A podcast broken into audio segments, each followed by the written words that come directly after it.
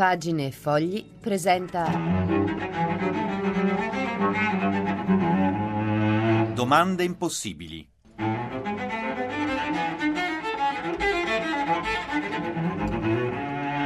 Una al giorno per cristiani pensanti. Buonasera a tutti amici in ascolto da Laura De Luca, Radio Vaticana Italia, le domande impossibili, le domande apparentemente senza scopo, senza senso, che invece vogliono provare a restituire un significato alla indifferenza quotidiana, al conformismo, alla noia di vivere che ancora ci attanaglia. Vivi le domande ora, suggerisce il poeta Rainer Maria Rilke. Forse poi, in qualche giorno lontano, nel futuro, inizierai gradualmente, senza neppure accorgertene, a vivere a tuo modo nella risposta. La domanda di oggi è perché ancora e sempre ci scandalizziamo?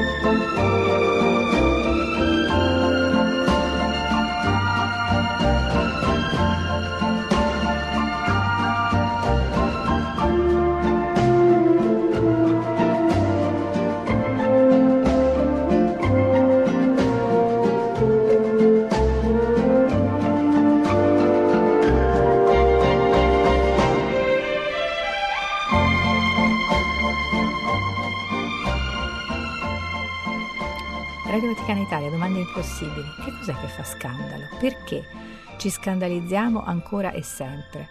La parola scandalo deriva dal greco scandalon che significa trappola, inciampo.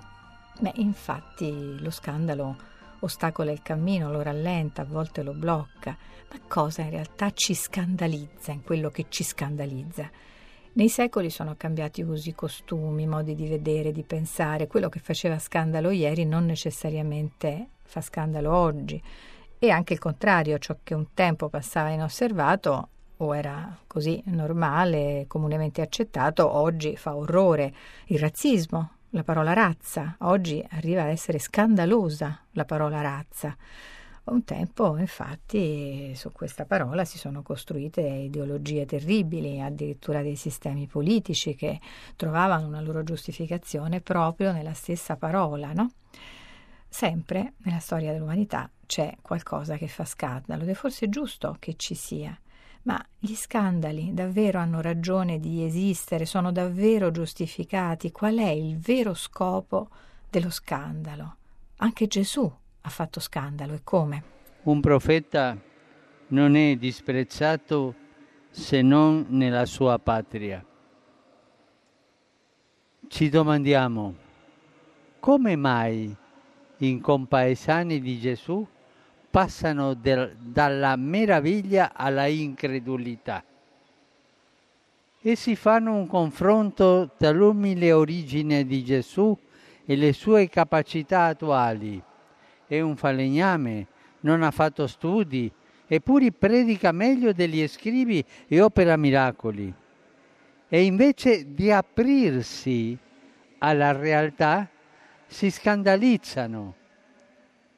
Secondo gli abitanti di Nazareth, Dio è troppo grande per abbassarsi a parlare attraverso un uomo così semplice è lo scandalo dell'incarnazione. È l'evento sconcertante di un Dio fatto carne, che pensa con mente di uomo, lavora e agisce con mani di uomo, ama con cuore di uomo, un Dio che fatica, mangia e dorme come uno di noi. Il figlio di Dio capovolge ogni schema umano non sono i discepoli che hanno lavato i piedi al Signore, ma è il Signore che ha lavato i piedi ai discepoli. Questo è un motivo di scandalo e di incredulità non solo in quell'epoca, in ogni epoca, anche oggi. Così Francesco all'Angelus di domenica 8 luglio. Gesù è sempre scandaloso. Lo fu all'inizio della sua storia eh, per i suoi contemporanei e lo è ancora oggi per noi. E lo scandalo fa paura, provoca rifiuto, chiusura, ingigantisce pregiudizi. Il meccanismo è inalterato, allora come oggi. Il capovolgimento operato da Gesù impegna i suoi discepoli di ieri e di oggi a una verifica personale e comunitaria. Anche ai nostri giorni, infatti, può accadere di nutrire pregiudizi che impediscono di cogliere la realtà. Ma il Signore ci invita a assumere un atteggiamento di ascolto umile e di attesa docile, perché la grazia di Dio spesso si presenta a noi in modi sorprendenti che non corrispondono alle nostre aspettative. Dio non si conforma ai pregiudizi. Dobbiamo sforzarci ad aprire il cuore e la mente per accogliere la realtà divina che ci viene incontro. Ho visto la gente della mirta andare via lungo le strade che non portano mai a niente. Cercare il sogno che conduce alla pazzia, nella ricerca di qualcosa che non trovano nel mondo che hanno già dentro alle notti che dal vino son bagnate, dentro alle stanze da pastiglie trasformate, dentro alle nuvole di fumo nel mondo fatto di città, essere contro o ingoiare la nostra stanca civiltà è un Dio che è morto. Ai bordi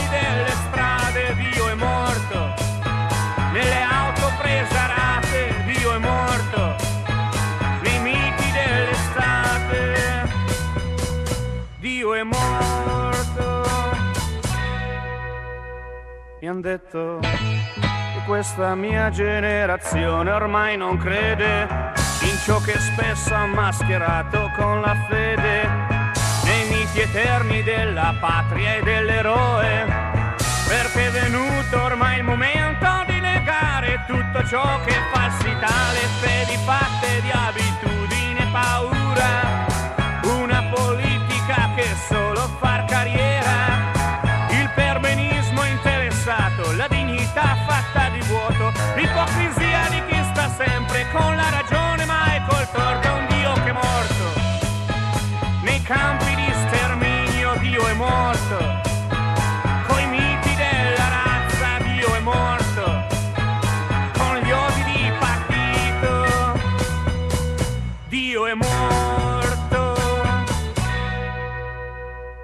Io penso che questa mia generazione è preparata a un mondo nuovo una speranza appena nata ad un futuro che ha già in mano, a una rivolta senza armi, perché noi tutti ormai sappiamo che se Dio muore è per tre giorni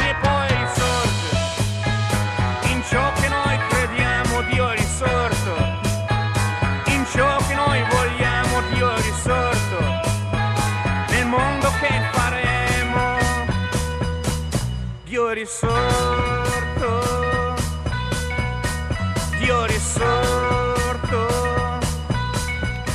Radio Vaticana Italia, domande impossibili. Perché continuiamo a scandalizzarci? Perché inorridiamo di fronte a ciò che eh, capovolge i canoni tradizionali di pensiero, di fronte a ciò che ci aspettiamo dalla realtà in base a, ai nostri consueti modi di pensare?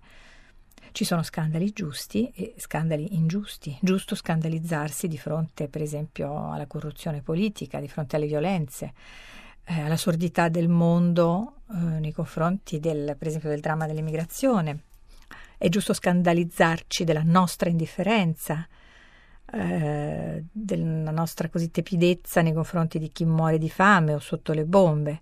Però a volte ci scandalizziamo di Dio, perfino di Lui delle sue proposte ardite che apparentemente ci sembrano inspiegabili, e continuiamo a scandalizzarci di fronte al capovolgimento di prospettiva che ci propone il Vangelo.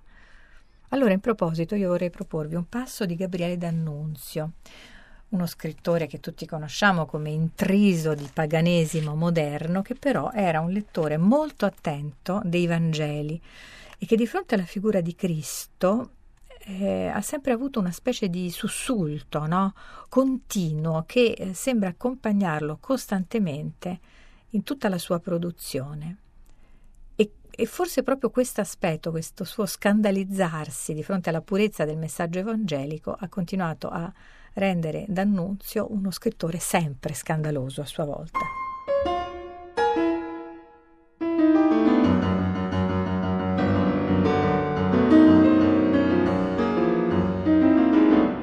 Ho riletto il racconto della passione nell'Evangelo di San Giovanni. Quante volte mi sono accinto ad affrontare l'argomento e ne ho tremato. Mi sembra che nessuno fino ad oggi abbia rappresentato con la potenza e la vastità necessarie quell'intima tragedia, la più chiusa e profonda che io conosca, la quale incomincia dal punto in cui, subitamente, come il nuvolo sui monti di Moab alla fine dell'estate, viene sul figlio dell'uomo l'ombra della morte. Nel portico di Salomone, ricorrendo la festa della dedicazione in Gerusalemme, ai giudei che l'attorniano ostili egli dichiara Io e il Padre siamo la medesima cosa. I giudei levano le pietre contro di lui per lapidarlo. Egli riesce a scampare dalle loro mani e se ne va nascostamente di là dal Giordano, al luogo dove Giovanni prima battezzava. E qui vi dimora per fuggire quelli che vogliono pigliarlo. La certezza della morte prossima e violenta gli appare quando appunto egli confonde se stesso col Padre, quando egli afferma d'essere uno col Padre, quando dice se io non fo l'opere del Padre mio, non crediatemi, ma se io le fo, benché non crediate a me, credete alle opere, a ciò che conosciate e crediate che il Padre è in me e io sono in lui. Incrollabilmente egli crede nel suo messiato, ha la profonda coscienza della sua dignità messianica, ma ecco che la persecuzione e la morte gli sovrastano, ecco che sta su di lui la possibilità di disparire prima che il regno sia instaurato. Ecco che egli, mandato da Dio, deve conciliare nel suo spirito sbigottito l'accettazione del patimento e del supplizio con la perfezione del suo compito regale. Qui comincia la sua meravigliosa angoscia e qui veramente la forza del dramma che afferra le viscere. Non parlo come esegeta, ma come poeta, e tra tutti i miracoli eleggo il più patetico, la risurrezione di Lazzaro. A ricevere il messaggio delle due sorelle gli dice ai suoi discepoli Andiamo di nuovo in Giudea. I discepoli gli dicono Maestro, i giudei pur ora cercavano di lapidarti e tu vai di nuovo là. E sì, gli oppongono l'immagine della morte orribile e ignominiosa, ed egli in quel punto vede il mistero della morte dinanzi a sé nella carne di colui che ama. Lazzaro è morto, egli dice. Negli apocrifi copti l'Evangelo dei dodici apostoli reca la scena singolare tra il maestro e Didimo, materia eccellente da elaborare. A quel che più mi tocca è il pianto di Gesù dinanzi al monumento non ancora scoperchiato. Il cadavere al grande grido si leva, fasciato di bende. Ora, secondo quell'Evangelo apocrifo, Adamo, nella dimora dei morti, ode la voce. Ode la voce che chiama Lazzaro, spinge Lazzaro fuori e invia un messaggio a colui che gli chiama il suo creatore. Il fratello di Marta e di Maria è dunque rimasto quattro giorni nella dimora dei morti. Egli conosce dunque il mistero del trapasso, egli ha veduto quel che è di là. Nuovamente minacciato da coloro che avevano preso insieme consiglio di ucciderlo, Gesù nuovamente sfugge, prende la via del deserto, si incammina verso la contrada vicina del deserto, verso Efraim ma certo la sua anima è tratta indietro verso il risuscitato, che sciolto dalle bende, sanato dalla putredine, s'è colco sul giaciglio nella casa delle sorelle. Premuto da un'ansia spaventosa, Gesù lascia sul cammino i discepoli e torna indietro solo, a notte fonda. Egli rientra nel castello di Betania, batte sulla porta di Lazzaro e riappare dinanzi a colui che per quattro giorni stette nella dimora dei morti. Io vorrei avere la forza di immaginare e di scrivere quel colloquio notturno, avvenuto nella camera alta, mentre le bende funebri, intrise d'unguento, radunate in mucchio, rendevano odore e udivasi di quando in quando il sommesso gemito roco delle colombe nella cova a luna logora.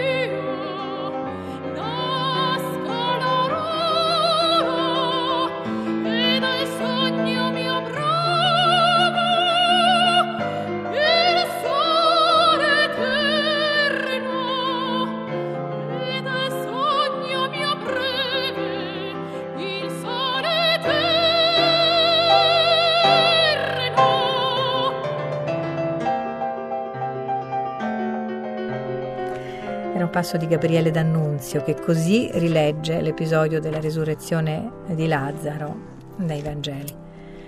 Radio Vaticana Italia, domande impossibili, perché ci scandalizziamo? Lo scrittore pagano si scandalizza di Gesù, la proposta cristiana è ancora scandalo nei tempi nostri e a volte anche per gli stessi cristiani. Le domande impossibili sono in onda tutti i pomeriggi alle 18.13 da lunedì a venerdì. Buon proseguimento e a presto. Ciao. Domande impossibili.